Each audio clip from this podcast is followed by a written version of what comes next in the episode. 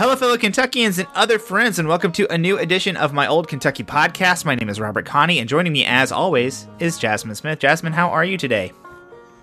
Uh, you know, it's been a rough week, Robert. A lot of really bad, terrible things in the legislature. And then I was like, you know, at least we have basketball. And now that's over for me as a UK fan as well. So it, it's not the best week, but how are you? Yeah, you know, about the same. I guess I can say I'm glad it's I'm glad that like the most damage that can be done by the legislature is now pretty much over. They can of course pass things in the last couple days that they have left in the session, but anything that's new that passes can be vetoed by the governor and and I have good faith that the governor will veto most bad legislation. Mm-hmm. You know, at least we got to go to the tournament, Jazmin, as fans of the Kentucky team. Uh, you know, basketball fans who favor the University of Louisville, of course, their women's team is still playing. Um, and, yeah, and, I do root for the Louisville women's team. Yes. So, uh, yeah, and, and, and so does our guest. Look at that transition. Allison Wiseman, who is the president of the Kentucky Young Democrats, uh, she talked to us about the organization, about KYD, about how to start a chapter, how to get involved in a chapter that exists, kind of how uh, organiz- organizing young folks in Kentucky for the Democratic Party has been going over the past you know year or so or you know she's been she's only really been in office for a couple of months but you know she's been involved in the organization of course for longer than that. Um, so it was a really good conversation. Kyd is a very important part of the democratic ecosystem here in kentucky. They do a lot of work on the ground and also are are producing candidates. You know there's a lot of people running for office who are young democrats and and people who are involved in, in lots of different ways. Uh, from uh, from from the top to the bottom, working on campaigns, staffing campaigns, all that kind of stuff. So it was really good to check in with her. Um, you know, uh, she's great even when she is trolling me on on uh, Twitter specifically. But she she did tell me I was her favorite Kentucky fan, so that's that's good to know. Did you did you enjoy our conversation with Allison Jazmin?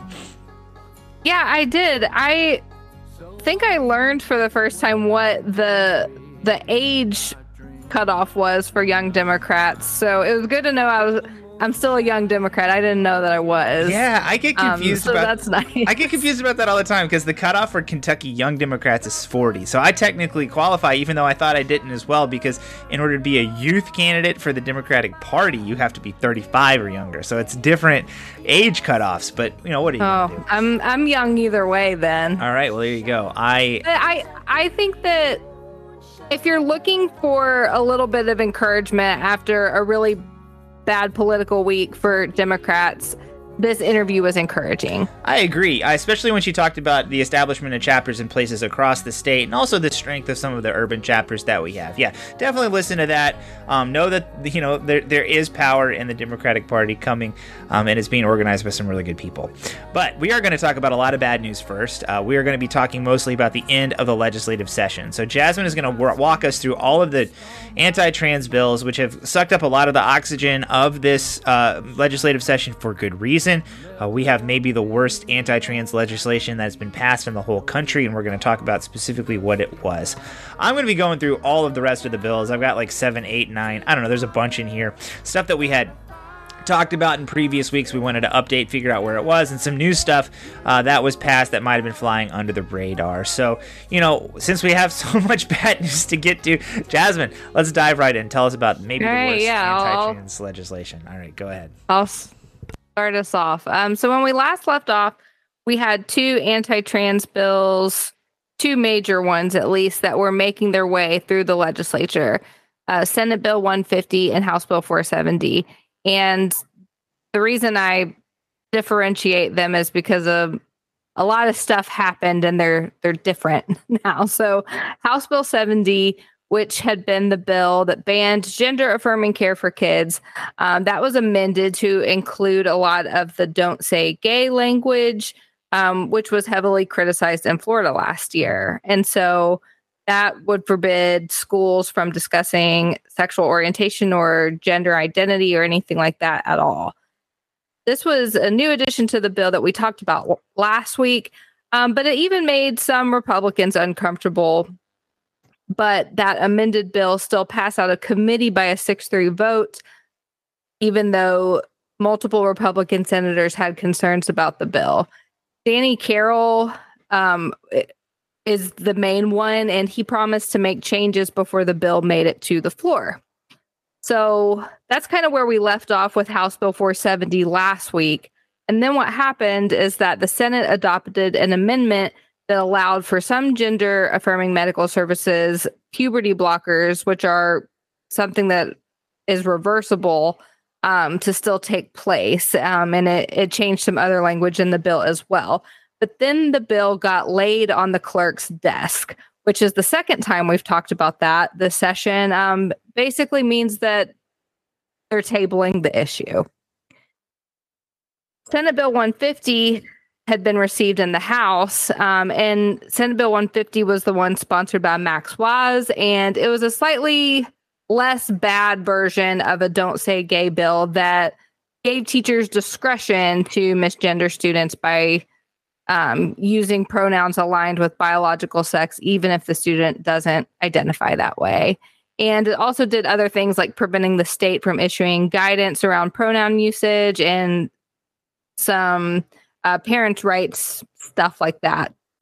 So those were the two bills originally.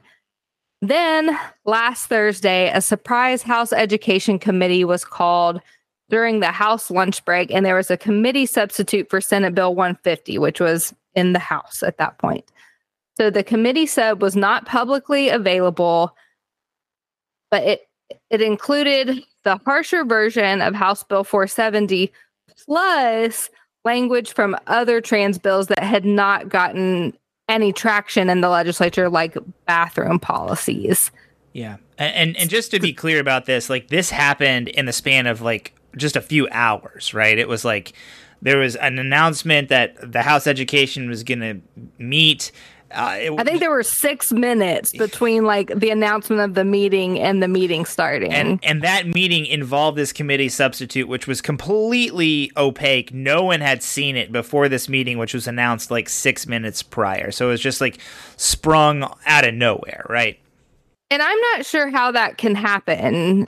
And you know the rules better than me, Robert. So do you know how that can happen? Yeah, I mean, the legislature essentially has the authority to make their own rules, right? And so they can be like, you have to call a meeting, and there's no like time.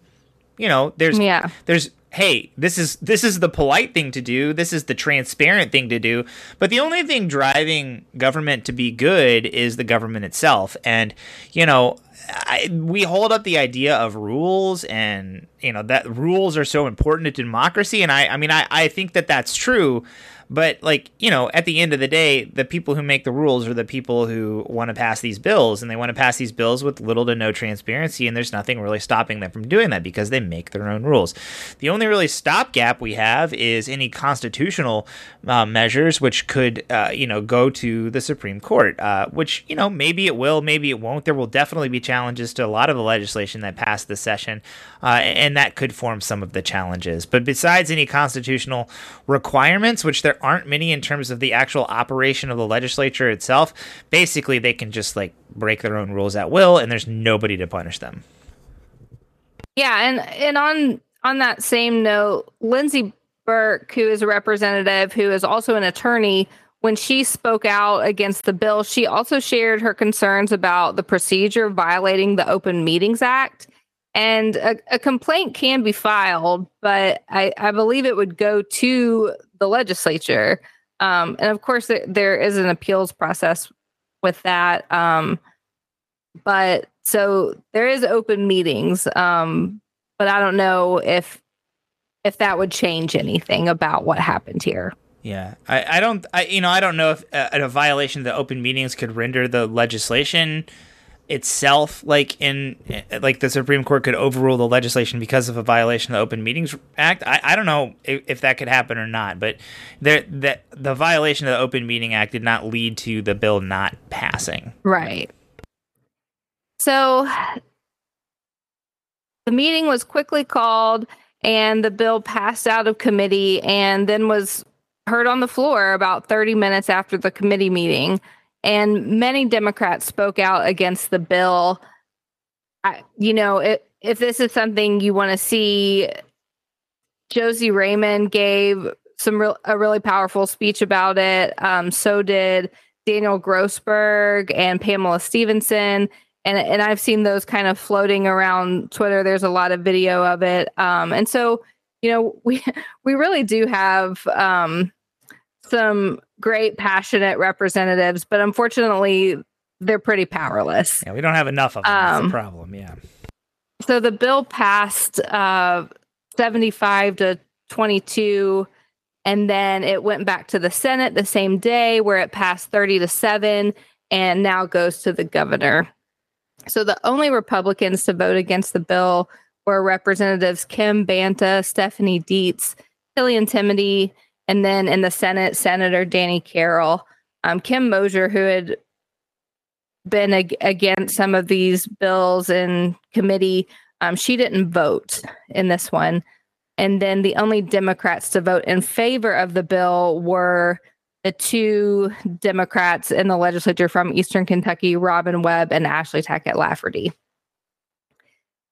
So that's House Bill 470, or that's Senate Bill 150.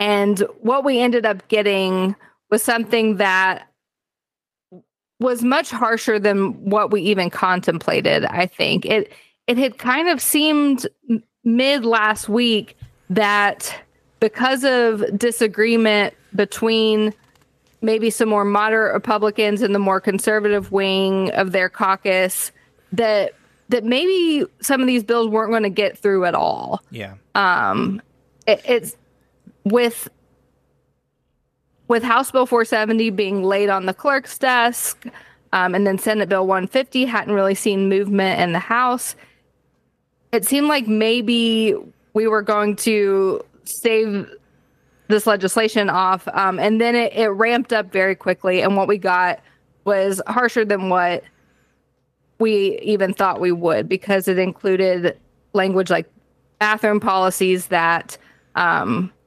were in bills that were filed but hadn't seen any movement. So the bill that we ended up with, Senate Bill 150, it contains a ban on gender affirming medical care for trans youth, um, a and a requirement that doctors set a timeline to detransition children who are already taking pu- puberty blockers or undergoing hormone therapy. And they would be allowed to continue offering care as they taper a child's treatments if immediately taking them off the treatment could harm the child. Schools would not be allowed to discuss sexual orientation or gender identity with students of any age. Schools would be allowed to talk about things like STDs. Schools would not be allowed to talk about STDs or human sexuality before sixth grade, and then would require parental consent in sixth grade and up. School districts would be required to have bathroom policies that, at a minimum, will not allow trans kids to use the bathroom tied to their gender identity and minors cannot legally change their names or alter birth certificates um, for gender identity purposes. And so that's what we have, and that's what goes to the governor. As of this afternoon, um, Tuesday, Governor Beshear has not done any vetoes yet. Um, I imagine he will veto this bill, but of course, it can be overridden with a simple majority. Yeah, and, and that's likely what's going to happen. And I mean, it's worth going back over just how you just laid it out. So, just to summarize, we had several different anti-trans bills that were making their way through the legislature. It kind of got consolidated down to SB 150, which was Max Wise's bill, and HB 470. And HB 470 kind of felt like it was going to be moderated quite a bit with Danny Carroll's amendment. And then there was clearly some consternation, some confusion in the Republican caucus. HB 470 got kind of disappeared, and this this committee sub appeared out of nowhere. It was voted on in the House Education Committee after six minutes of uh, an announcement of a meeting, passed in the House, and then passed in the Senate the same day, basically before anybody got a chance to even see the bill. And I don't even know how many of the Republicans knew what was in this bill when they voted on it. They just knew that this is where we landed with the trans bill. Uh, and and and you know, it was it it felt like something really bad was happening most of the session. It kind of was like, wow, this this is getting worse and worse. All of a sudden, it felt like it got a little bit better, and then if, and then everything bad that possibly could have happened on this issue happened before it was all over. So uh, it, it literally couldn't be any worse than it is right now for, for a lot of this for this specific issue this this um, anti-trans legislation that's here in the state of Kentucky. It will almost certainly be vetoed by the governor. It will almost certainly be overridden, and there will almost certainly be lawsuits about every single element of this bill. Um, because it includes basically six or seven different bills in itself. It's kind of just turned into this omnibus anti-trans bill. Mm-hmm. Um, and, and there are some stuff in here that is just seems like it is just very squarely an anti, like a First Amendment case. Like there's a lot of just like, how can a teacher talk about their partner if they, you know, if we're gonna have this don't say gay stuff, you know, the the you know, I don't know. There's there's just a lot of problems with a lot of this legislation, and and I am kind of curious to see where the Supreme Court lands on a lot of it. So, yeah, uh, at the end of the day, th- this is awful. This is as bad as it could be. It's terrible. It's abominable. Like it is just. I don't even know what to say. Like it's just as bad as it possibly could be. I mean, anything else you want to say about SB 150, Jazz? I, I think, I think we've both said it in the last few weeks, and you're right. It, it's just as bad as it could be, and this will certainly harm children. It will drive people to leaving Kentucky. Trans people and their families, but also people who who don't want to be here anymore because our government has harmed people they love. Um, and so I think this this bill is just harmful for our state in in so many ways. Yeah. One one wild piece of this that we didn't even bring up is that Jerry Miller, who we've talked about on the show for years as like um, one of the most important Republicans in the state, was a member of the House, led the redistricting committees, did stuff that made us angry for years and years, ended up testifying against this bill and, and mentioned that he had a trans grandchild. Uh, and, and, talked about how his grandchild is likely going to have to move out of the state um, and, and, you know this this bill very well could like have a significant impact on Jerry Miller and his family. Like, are they going to drive out one of the people who like engineered the Republican caucus in Kentucky? Is this is this man going to have to move out of state to to be you know with his child who and his grandchild um, who are going to be forced to move out of state in order to to receive you know the the needed health care that that child needs. Um, just a, another wild wrinkle in this entire situation. We did talk about that last, last week. week. We've yeah, we have talked about this so much that uh, you've forgotten. yeah, Robert. I did. I did. I I guess it was kind of surprising. I didn't know at that time that they were talking. I mean, uh, Joe Gerth wrote about it in in the newspaper, which is where I kind of learned the extent of like maybe he's going to be having to move away, um, which is I think just just wild.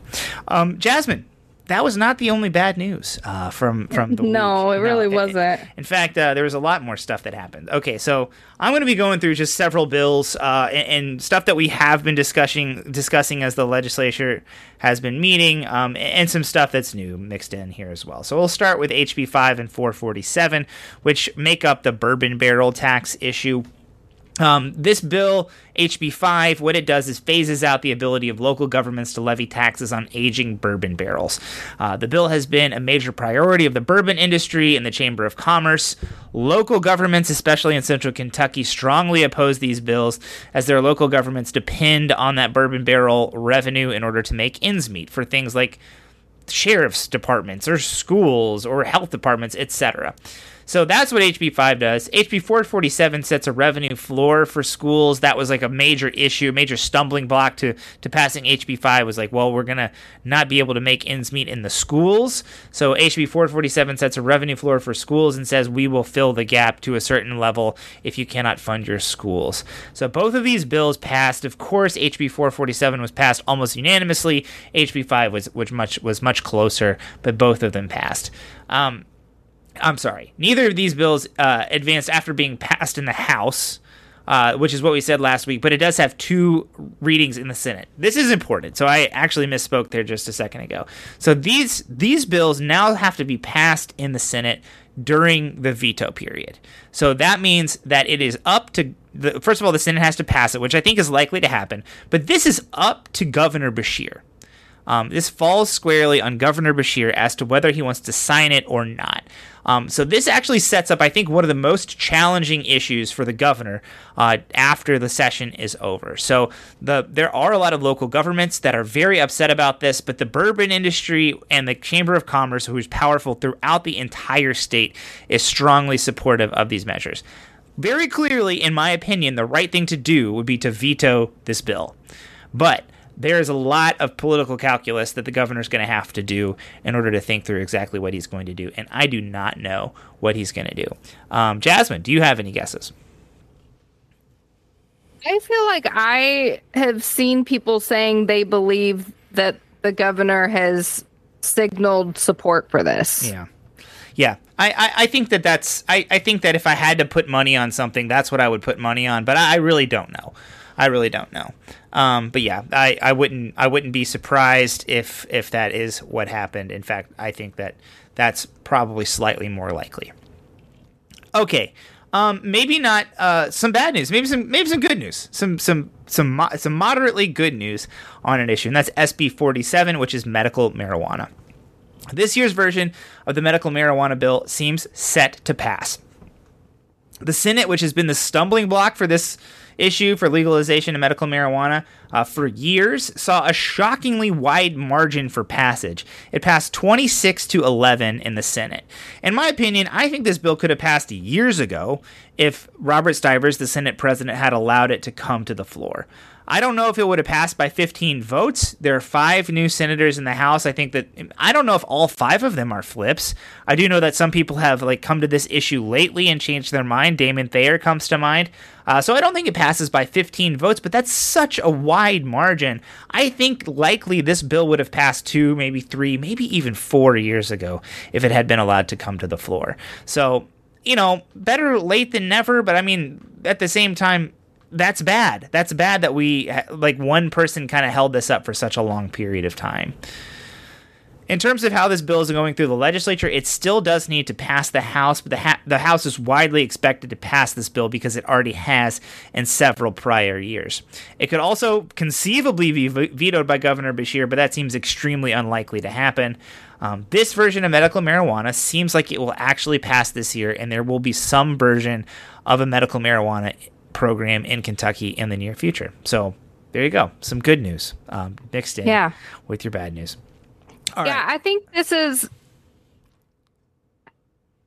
It feels like passing that this year is kind of political as well, since we have a gubernatorial race yeah. and Beshear issued this executive order about medical marijuana, and and so the legislature couldn't let that be where we leave things in an election year. And yeah. so I think they Kentuckians overwhelmingly support medical marijuana and they want to be able to say we got it done. Yeah. Um, so it's very clear by the margin that it had the votes to pass before.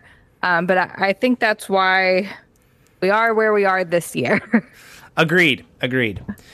All right, moving on to HB3, which is juvenile justice. Um, last week we talked a bit about the Senate changes to the juvenile justice bill that includes mandatory holds and opening records on the criminal records of minors, as well as as well as you know providing additional funding for things like the the new uh, detention facility in Louisville, new money for staffing, uh, that that kind of thing. It did. We at the end of last week we said that there there needed to be a concurrence in the House, and there was, and it actually even picked up the vote of Beverly Chester Burton, who is a Democrat from Shively. Um, that bill actually now heads to the governor's desk. This is another bill where I don't know what the governor is is going to do. It's juvenile justice has been a major issue for um, this session and, and really has been in the news quite a bit lately. And, and Governor Beshear has been pounding the drum, begging for more funding. But it and that's what this bill provides, but with so many strings attached to it that are things that I think he, he doesn't support and he doesn't like. I, I think it's likely he's going to sign this bill. I think that that's likely what's going to happen. Um, but I do think that there is a chance he vetoes it. Uh, because it likely will be overridden. It, it, it's a bill that includes too many strings. Um, but you know the funding is so necessary because the problems we're facing in the juvenile justice system are so bad, and if this is the only way we can get any sort of solution, I mean it's just so hard to know know what to do. I mean, I would have voted against it for sure, but it is just like it, it is just like a function of the government that we have that in, in order to solve this really significant problem of the lack of funding for juvenile justice, it's going to come with basically violating the civil rights of, of, of young people. So that's uh, that's where we're at with, with this. So Jazmin, what any any thoughts on HB three uh, before we move on? Yeah, I've been wrong a lot about what I think will happen to bills, but I, so I don't know. I may be wrong here, but I think he'll sign this mm-hmm. because. Because of the funding, and I I don't think Andy Beshear is quite as concerned as a lot of Democrats about removing confidentiality and required detention. He was the attorney general and yeah. is pretty has been pretty pro law enforcement and he's made comments about the juveniles being violent. And mm-hmm. so I I don't think he'll have as big of a problem with this bill as many yeah. progressive people. Yeah, that that's very true. I you know he was he did get the endorsement of the FOP the last time around in 2019, and that doesn't come without being pretty pro cop and pretty pro uh, you know harsh harsh justice. Um, yeah, I, I, think that that's the most likely thing to happen. Um, yeah. All right. Well. Moving on, HB 551, that is sports gambling. So we, we talked about how this bill had passed out of the House easily last week. It has since passed through a Senate committee it could be voted on and during the veto session during the last two days of the legislature. It has enough readings to do so.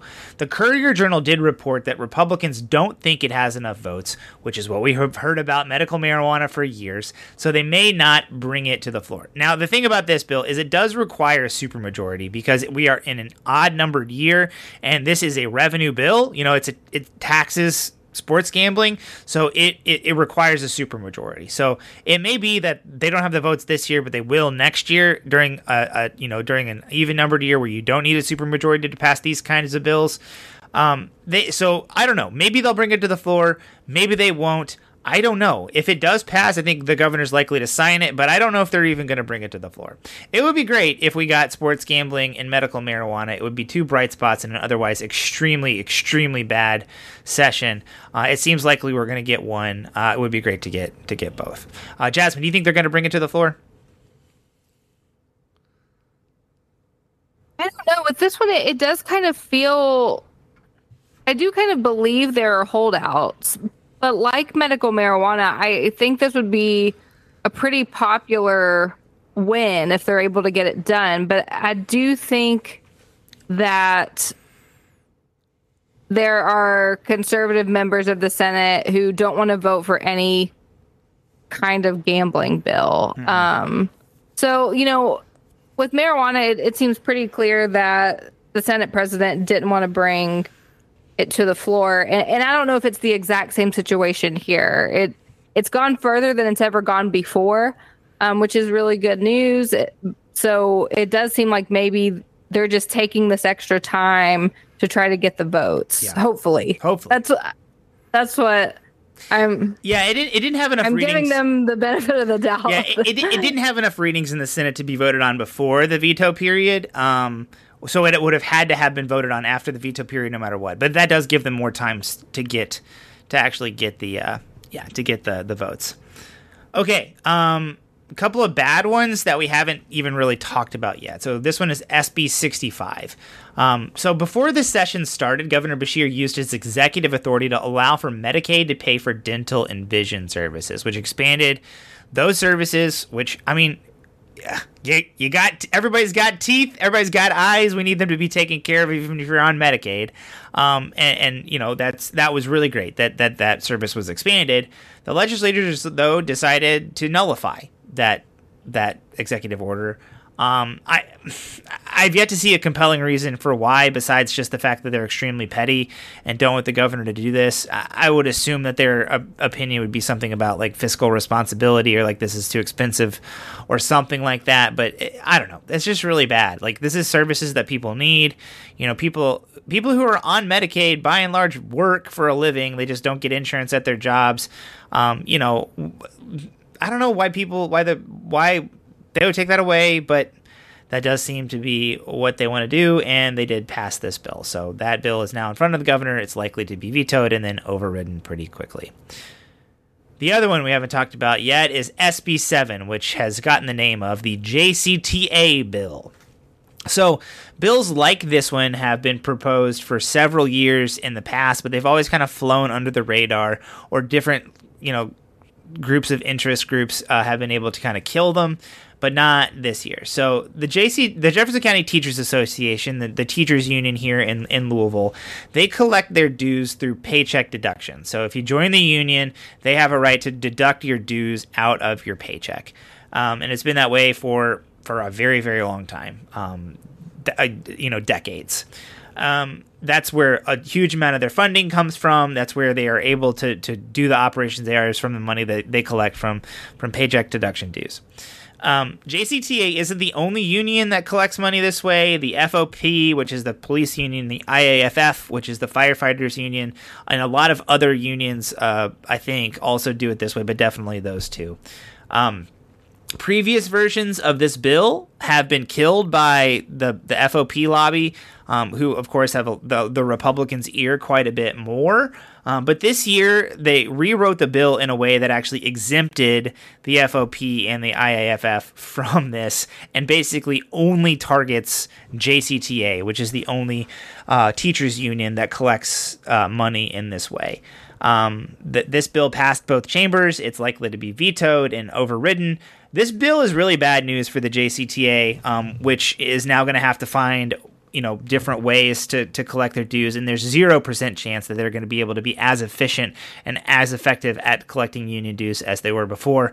And that is a very important vehicle through which a lot of you know you know good work on progressive issues gets done. So um, anything about SB7 or SB65 stuff we haven't talked about but are both really bad? With SB7 I I'm not a labor lawyer and and haven't done any research on this or anything, but I do wonder if there's because certain unions have been exempted if if there's maybe like a special legislation issue because the bill regulates labor under like under the state constitution. Um so I'd I'd be interested to see if there's any kind of of lawsuit that comes out of passing this bill. Yeah that'll be interesting to see. Uh, the the way that they got around it was they said um, only hazardous unions can collect money in this way. Hazardous public unions, which is um, I don't know. That's that's the way the bill is written. So maybe that makes a difference. Maybe it doesn't. It d- does still very much target one group specifically by the way they wrote it, and that I think makes a difference. So definitely a case to be made. Uh, we'll see what the courts say. Most likely. Okay, um, another piece of good news HB 542, which is guns on campus. We talked about this, which was a big priority of Savannah Maddox, the, the most kind of right wing member of the Kentucky House. Um, looked like that this bill was going to be slated to passage in the House. It was on the orders of the day when we last checked in on it last last Tuesday. Um, but it uh, not going to get a vote. Savannah Maddox, who is the chief sponsor of the legislation, tweeted out late Tuesday that the bill was dead because Republicans didn't want to deal with it. So small victories. Thank God. yeah, uh, yeah. This one will definitely be back in a future session, um, and we'll have to fight it then too. Okay, SB five. Um, this is uh, this is another bad one. This is the book banning bill. Uh, sets up a, the bill sets up a process for parents to request books to be removed from schools that their children go to. It gives principals a very limited amount of time to comply with those requests. It's been called a book banning bill, and that's because that's what it does. Um, it basically allows for books to be banned at school. Um, last week we talked about how it had passed the Senate with some amendment. The House has then since cons- concurred with that amendment, and the bill is headed to Governor Beshear, who I suspect will veto it. Um, okay, so the last one I wanted to talk about is HB 448 and 360. These are the two bills about the Rural Housing Trust Fund that we talked about last week. These bills re- reallocate some of, the, some of the money that the state had allocated for disaster recovery in eastern and western Kentucky um, and, and puts that money towards a rural housing trust fund. Um, the bills also were lit up like a Christmas tree. They do a bunch of other different tax cuts and giveaways um, all throughout the the the state. I think that this is where some of the money for the Louisville Zoo is coming from. Um, there, there was like a tax cut for marketing uh, in there. Um, there's a lot of stuff that was going on in these bills. Both bills uh, did not get concurred with uh, in the House after the Senate passed them with a bunch of different things. So they went to what's called a free conference committee, which about basically allows the people who are on the conference committee, who are members of the House and Senate, to basically change them around in whatever way that they want to. They did. They came back out and they both passed. HB 360 was the one that included a bunch of tax cuts, and it, it actually ended up being opposed by Democrats. So it passed, you know, whatever it was, like 78 to 20 or whatever it was, like a very wide margin, but Democrats did oppose it. HB 3, uh, HB 448 was passed pretty much unanimously. So the the housing trust fund, the rural housing trust fund, is set up with a bunch of money. A bunch of other organizations are also getting a bunch of money, and some weird taxes are also going to get cut. So that's the news on the rural housing trust fund. So that's all of the bills I wanted to talk about. Anything about any of the rest of this, Jazmin, that you have to say before we move on to some quick hits? No, I think you've covered them. Woof. Well, I wish I hadn't. wish they hadn't. Yeah, it's not fun. yeah. Uh, okay. So a couple of a couple of quick hits before we get out of here. First of all, Louisville has a new Metro Council member, uh, Cassie Chambers Armstrong, who had previously been on the Louisville Metro Council. She, of course, ran for the Kentucky Senate, won that seat. And Ben Reno Weber, who I know from his work with the Greater Louisville Project, but who currently works for the Health Equity Innovation Hub, which I think is sponsored by Humana, he got the nod. He was the person who was given um, the spot on Metro Council. That was pretty surprising to me. It was a hotly contested seat, but it did seem like, um, you know, one other candidate had the inside track to get it, and Ben Reno Weber kind of swooped in and, and, took this from him. Um, so that uh, I should have been paying closer attention to this. I was paying more attention to these bills that were going on, but Ben Reno Weber is now my Metro Council member. He did say that he intends to run uh, when the seat comes back up, and that will likely be a very heavily contested primary for District 8. Um, it has been up for uh, you know, it's been up, it's been open, I think, two straight times, and both times it drew at least three people. I think that we're going to see at least that many people and whenever it comes up again, which I believe is 20, I think it's actually 2024. So we'll see. Okay, uh, anything about Ben Reno Weber about this Metro Council seat, Jazz? Nope. All right, next thing. Kish Cumi Price is out at the Louisville Urban League after just a few months on the job, uh, where she was the CEO and the president of the board. She'd taken over from Sadiqa Reynolds. Uh, you know, seemed really well set up. She'd been well received by the media. It seemed like she was doing a pretty good job, and now she's gone. So the reasons for her departure are unknown. I don't know what's going on there. I think we'll likely hear much more about this as time goes on. But that's surprising. That's a really important organization to the city of Louisville, and I certainly hope that their search for a new president happens quickly and they land on a really good candidate. So anything about Kish Cumi Price, Jazmin? Yeah, this was just really surprising. It it seemed like she was gone effective immediately as of as of yesterday when they put out a statement. Um, so um, we don't really know anything right now. Yeah, no, it was it was quite surprising. Um, all right, lastly, uh, and this is some this is uh, at least half good news. Um, Heine Brothers and its union reached a contract this week, which will cover the next four years. That's great news for the Heine Brothers union here in town. Uh, meanwhile, the Traders jo- Trader Joe's union here in Louisville is headed to an NLRB hearing after the company alleged that the union didn't follow the rules during the election process. This then led to the Trader Joe's union account uh, their Twitter account kind of posting a bunch of pictures about the copious amount of mail that anti-union leaders at Trader Joe's sent to crew members' homes. And Jazmin, I'm sure as somebody who has experienced a union election, you are familiar with the amount of literature that finds its way to your home uh, about union elections. So. Um, I didn't get any at my home, but definitely received in other ways. Yeah. I what I thought was funny about all of that literature is that I didn't know that Trader Joe's employees are called like captain, mate, and crew. Yeah. I thought that was hilarious. yeah, yeah. Uh, I, you know, management they like to make it fun. You know, that's uh, yeah. have fun or else. yeah, Yeah. mandatory fun. yeah. Um, that's kind of how it feels like at, at Trader Joe's when you go there. Um, all right. Well, that's the show uh, for this part. You know, not not a great legislative session, but all the stuff uh, that it's not going to get any worse from here. I don't. I don't think the legislation isn't all. The legislative session isn't totally finished, but it's unlikely that it'll get much worse uh, from here on out. But it was. It was. It was really bad. One of the worst ones we've ever had. Um, uh, yeah, and I, I'm. I'm sure um, that you know we just got to start winning elections if we want things to be any different. So that's where we're at with that. All right. Like you said, Jazmin, this interview that we're about to have is a little bit optimistic. So let's get to it. Here's our interview with Allison Wiseman. Allison Wiseman is the president of the Kentucky Young Democrats, and in that role, works to organize young people all over the Commonwealth for the Democratic Party.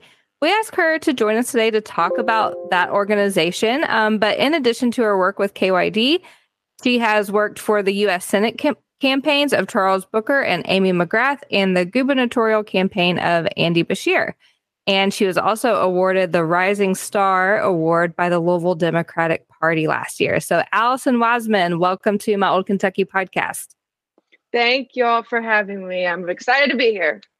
Yeah, no, no trolling me like you normally do on social media on the podcast. So those are the rules. Uh, all right. So, okay. Fair. all right. Um, so first of all, just tell us a little bit about Kentucky Young Democrats. I mean, uh, for people who don't know what it is, there's probably a lot of people that might have been to one meeting. I mean, I'm sure there's some people listening who go to all the meetings. Uh, but just what role does the organization play in the political ecosystem? What is, what do you guys do at meetings? Like, how what is Kentucky Young Democrats, and why would people want to be a part of it? Yeah, so Kentucky Young Democrats, it's an organization. We are not like we're part of the Kentucky Democratic Party, but also not like we're a part of them, but we are also our own entity where we basically are surrounding ourselves with fellow young voters, young people in our communities under 40 and we want to empower them to lift up their voices, to run for office, to be an advocate, speak at school board meetings, whatever it is they feel helps empower themselves. That's what we work and strive to do. We are we've been around in Kentucky for years. Um, we are really re- revamping up in the past two or three years. COVID, unfortunately, like many places and organizations and businesses, really hurt us. Uh, but we are really on the upswing here, getting back to where we were pre COVID. And we're really, really excited about it. It's a lot of fun to watch happen. Yeah, it has been pretty cool to kind of watch KYD as it's kind of uh, grown and definitely kind of reestablished itself from uh, kind of coming out of COVID and everything like that. Um, and it has been kind of neat to watch all the chapters and also kind of the, the, the main organization grow. Um, but but you know, speaking for yourself as a leader in the organization, what is it that you do if you step into leadership for Kentucky Young Democrats? Um, what is it? You know, what do you have to do? What how do you kind of operate inside of the party? What role do you play uh, as as a leader of the organization? Yeah, so as president of Kentucky Young Democrats, I have a seat on the state central executive committee through the KDP. So we have a voice on that committee, which is great because it shows that young people are deserving of being at these tables and having a seat here and that our voice is being heard at a statewide level through the party. So that's great. So that's one thing as me, the president, that I get to be a part of. But as leadership on our board as a whole, you know, we meet once a month for our executive board meetings. We talk about you know upcoming events. We brainstorm upcoming events and fundraisers. We talk about chapters that are growing. We bring up any concerns that we might feel is going on uh, throughout kentucky and that what some of our members have addressed to us. And takes about an hour hour and a half depending on what all that entails. But also as president i also report to yda so the young democrats of america and so i also attend meetings for that. So do our both of our uh, national committee members. We have two of those. And so between us three, someone is always on a YDA call as well so that we can get hear what's going on nationally and then we kind of funnel it down to us through our local chapters as well. So that's what it entails. It's not a lot, but it also can be a lot depending on what time of year it is. There's an election going on, stuff like that. I think it kind of sounds like a lot to me. it's, I, I always, it's a lot right now. yeah, well, it's kind of fun. I, I, Kentucky being such a weird system, having an election in Right. this year, it's you know all of the Young Democrats chapters are like, what can we do to help you guys? So it is. It, I've always found that to be like a fun experience, uh, having people Yeah. canvas from all over the country, uh, especially with Andy Mhm. Beshear becoming such a national figure this year. So hopefully we'll get Oh, folks from all over the place. Yeah. Oh yes, we I had a YDA call last week, and uh, with our southeastern region regional chapter like leader, and she on the phone was like, "Listen, you tell us the date. We are YDA storming Kentucky to get Governor Beshear reelected. We cannot let Uncle Andy." She said that not lose, and I was like, "Oh my God, has that nickname gone national?" That's amazing. No, I I mean I can remember back in like 2007 when I was an officer of College Democrats of America and we had like I don't know 500 college students uh, that like were in the union hall. Uh, I don't even remember which union it was. It was like, somewhere in Louisville, sleeping on the floor from like everywhere from like Texas all the way to South Carolina, and they were like, "We're gonna go canvas the next morning." There's like some picture with, you know, 500 kids and Steve Beshear kind of in the middle. So yeah, it's, this, is, this is always a fun year uh, to do this job. Yeah, so so it's really cool. Yeah, it, enjoy it. Yeah. yeah, so it. I mean, we know that things are not like all sunshine and rainbows, though. Um, the Democratic Party across the state has has really faltered in places outside of Louisville and Lexington. Do you think um, has this pattern been seen in Young Democrat chapters, and what is Kentucky Young Democrats doing to help organize chapters in some of these more rural areas? So actually, we are not having that problem. That's great to Um, hear. yeah, we just recently uh, got some Appalachian chapters started in three different counties with a fourth one on the way. Um, so we aren't really having that problem in terms of young Democrats, um, which is really exciting because it really Yeah. energizes me to see that as president receiving an email or a text from someone who I don't even know how they got my number, but they did somehow saying that they want to start a chapter in blank county. And it's really, really exciting to see because it shows me that we are more than just Louisville, Lexington, I guess now Frankfort and Franklin County. And so it's really exciting to see that and work with these people to understand what their county is, what their needs are, some backstories on it, and being able to help them start these chapters. So it's definitely not something that we see from a young Dems level by all means. Yeah, that that's really great to hear. I think conversely, urban areas are becoming more democratic than ever before as some other areas of the state have gone more red. Um, so is Kentucky Young Dems also seeing growth in its urban chapters and how is the organization managing a diverse coalition of Democrats in places like Louisville? Yeah, so Louisville is our strongest chapter. It's our biggest chapter. Um, I feel like that's no secret. um, Mhm. And so Louisville Young Dems is doing a lot of great work. Um, we just transitioned having, when I say we, I'm also still on the board there, just as an at large member. I don't do anything as a VP or anything, but we just transitioned from having two years of leadership under Mara, Catherine Corlett, who did a phenomenal job expanding Louisville Young Dems in a time of 2021 to 23 when you had COVID, a lot of uncertainties, a lot of questions. She did a very good job navigating through that.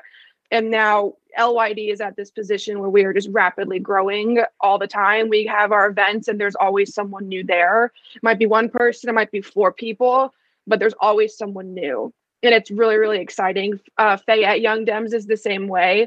Uh, they are really doing great work down there, having after party events, having monthly meetings, really doing good work in Fayette as well, because both chapters understand not like the pressure by all means, but what happens when you have a strong Louisville Lexington for a Democratic candidate. And both chapters are doing just a phenomenal job at expanding and growing and being open to all people uh, from Kentucky being in their chapters, regardless of their background. And it's really cool to see.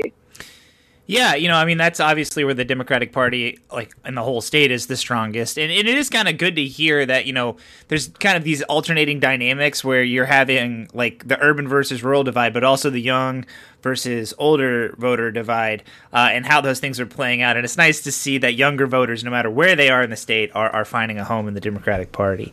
Oh, yeah, they are. Yeah, so so this legislative session uh, has been wild. It's been really crazy, and uh, to say the least. yeah. So people who've been listening to the whole show will probably hear have heard all of the crazy stuff that happened at the end of the session. Um, and, and yeah, of course, there's there's been bad bills passed on just about every subject from healthcare, economic security, and, and, then of course like LGBTQ issues, which maybe got the most coverage throughout the session. So I, I mean, just speaking as somebody as a leader in Kentucky Young Democrats, have any of the those issues kind of risen to the top into the things that people are the most concerned about? Um, and, and how are how are you how is the organization like capitalizing on the you know the energy that's been created maybe for a bad reason but uh, of course it's creating some energy and that's something that the organization may be able to use yeah so the two biggest issues are abortion and lgbtq plus rights specifically the anti-trans legislation for abortion i think a lot of people were really satisfied with amendment 2 being voted down and then you had what, four days later, the attorney general saying, actually, I'm going to court. And so you had that happen. And then you had the Supreme Court ruling from the Kentucky Supreme Court, what was I, six weeks ago, a month ago, that essentially said, okay, well, the trigger law is still here. And so a lot of young people are just really upset and confused because they're they don't understand what they voted for essentially because they think they voted to keep abortion a thing here, but like it's not. And so you got to tell them to listen of, to the podcast. right, yeah. right, right. So like a lot of people are rallying behind that because they're just so freaking fed up with the government telling them what to do with their body. So there's that issue. And then the LGBTQ plus issue, specifically the anti-trans legislation, is another really, really big thing that I'm hearing when people reach out to me to talk, to want to be involved. Uh, the biggest thing is unfortunately uh, Karen Burke's son uh, passing away and that tragic death that happened around that. That has, as horrible as it was, has lit a fire in so many people, especially young people that I've talked to. And so seeing both of those subjects and how young people are really rallying behind them is what is driving all of them to us and then for how we're really pushing through it, upcoming at our convention, we are going to be having Mason Chermonsky speaking, who was is the trans man who has been advocating his heart out in Frankfort the past few uh, weeks in the session. I talked with him last week and I was like, I don't know how you do it. I don't know how you go back there. I physically cannot go there because I just won't have fun, but I applaud you for doing it. And I told him I want him to be a part of our convention, but also I want him and other members of the community to be on our board next year to show a real reflection of what Kentucky looks like because we are more than just people who are Louisville, Lexington centered. That's it, and cisgender and everything. Like we are more than that. And so I want that to reflect our board next year. And so I've talked with Mason about speaking at our convention. He's connected me with members of the community to talk to about running for a spot on our board so that we can grow and we can, like I said, be this true reflection of what Kentucky is and what makes us beautiful, essentially. So that's what we're doing. Yeah, I, I think it's it's not surprising to me that those are the issues that that are driving young people to get involved because those are definitely the ones that have dominated social media and the mm-hmm. news cycle and things like that. And all the while Republicans are doing a lot a lot of other things too like passing anti-union bills and bad criminal oh, justice yeah. bills and so um, there's a lot that gets swept under the rug um, but i'm glad that some of these big social issues are encouraging more young people to get involved um, so you you mentioned that you started some new appalachian chapters and Young Democrats operate on a county chapter system. So, can you tell us a little bit about what it takes to start a chapter and what that might look like? Yeah, so to start a chapter, there's a couple steps here in the process. Um, first, you have to have a set of bylaws, which we have a template on our website, which is kyyoungdems.com. And on that website under, uh, I think it's under chapters or maybe resources. There's a bylaws template that we created that you literally just download and essentially just insert your county chapter, insert your officers, insert your policies for like removing removing an officer, any additional amendments you want, whatever it may be. That's the biggest thing is having your bylaws. Secondly, you need to have at least 10 members uh, active under 40 to be able to join. And then third is you have to have an officer election to elect your president, your vice president, your treasurer, and your secretary. Once you meet those three requirements, you then are recognized by KYD and you are now officially a part of our organization, is how you kind of get that going. Yeah, well, you know, and and we we've seen the number of chapters go up and down, and of course, we're glad to hear that there's more now. Uh, that's awesome to hear, and and, and hearing uh, about the expansion into you know parts of the state that that have seen kind of a democratic decline, and some of their older voters is also really exciting um, organizing the folks um, that that that are there uh, is something that's going to be really important if Democrats ever hope to be in power in the future. Um, but yeah, yeah, for sure. Yeah, yeah. So uh, you know, of course, uh, there's probably people listening who may be in Louisville or Lexington, and where there is a well-established chapter, um, or or they may be listening from a county where there is an established chapter, and you know, you just gave them the advice about what they could do. Um, but if people, I mean, maybe somebody's you know heard that whole thing about how to start a chapter and like, oh my gosh, I don't know how I'm going to get ten members. Uh, I don't know how I'm going to be able to do that. Or, or maybe somebody's like, well, I don't even know who's in charge in Louisville. Uh, if they want to get in touch with you or they want to just talk through how they can interact or, or start this work, um, how can they get in touch with you? What's the best way for them to engage in, in KYD if they aren't yet and, and, and should be? So we have on our website, if you're looking to see if there's even a chapter in your county, on our website, which like I said earlier is kyyoungdems.com, we have a chapters tab, and in that tab is our current active chapters and a hyperlink to either their website, their Facebook page, Instagram, whatever it may be, and also their president's name. And so if you're looking to see if you have a chapter in your county, for example, if you're interested in Louisville and you go on the website, you see Louisville Young Democrats, it hyperlinks to our website, and you'll see Charlie Todd next to because Charlie is the president of LYD. Then when you go on the LYD website, you can then look through it, find their contact information, social media, whatever it may be, and you can reach out that way. Another thing you could do is email us at info at kyyoungdems.com. Um, that is monitored. We get messages there all the time from people inquiring about what it means to start a chapter, you know, asking just generic questions. That's another way you can go about doing that. Um, I run that account so I can see it and will be, I check it once every couple days. And so it's pretty i'm pretty actively on it and receive messages and respond as fast as i can um, that's another way you can reach out and learn more but also you, if you want to know more about starting your own chapter you can talk to your county party chapter uh, president leader whatever it may be. Our young dem uh, i had kenny fogel who is the deputy political director of the kdp send a mass email out to all the county party chapters letting them know about our upcoming convention and to spread the word throughout their county parties to everybody to attend it to learn more about starting a chapter, to learn more about KYD, to hear from really important people such as Governor and to talk about the importance of youth voting. And so there's a lot of avenues you can take here to learn more. But the best way is either go on our website and check first or email the info box. Awesome. Well, you know, hopefully, uh, you know, the, the, the organization continues to grow. We're really glad to hear that it's growing now. We're really happy that you're doing this work out there. Uh, you know, I'll, I'll forgive you for for uh, you know trolling me so hard on social media. I uh, always say you're my favorite Kentucky. Fan. Yeah, go go uh, go Cards women's basketball. I guess they play tomorrow. Yes. Uh, so uh, best no, of no, luck. they play um, Friday at 10 p.m. Eastern oh. because they're in Seattle. So I have to like take a nap so I can stay up and watch it. Yeah. Oh yeah, I guess it is. It's the Sweet 16, so it's you got a couple days off. Yeah. All right. Well, yes, I know yeah. you'll be watching that. So Allison Wiseman, thank you so much for joining us. We really appreciate you being here. Yeah, of course. Thank you. And go cards. And I guess cats sometimes as well. Spoken like a true KYD president. All right, Jazmin, how can people get a hold of us? They can find us on Twitter and Instagram at my old KY pod. They can like our Facebook page and listen to our show on the podcast app of their choice. We also have a newsletter. You can subscribe to it at tinyletter.com slash my old Kentucky newsletter. And we have a Patreon page where you can support what we're doing for as little as a dollar a month. You can do that at patreon.com slash my old Kentucky podcast. And last but not least, we're part of the Demcast Network and the Forward Kentucky Network.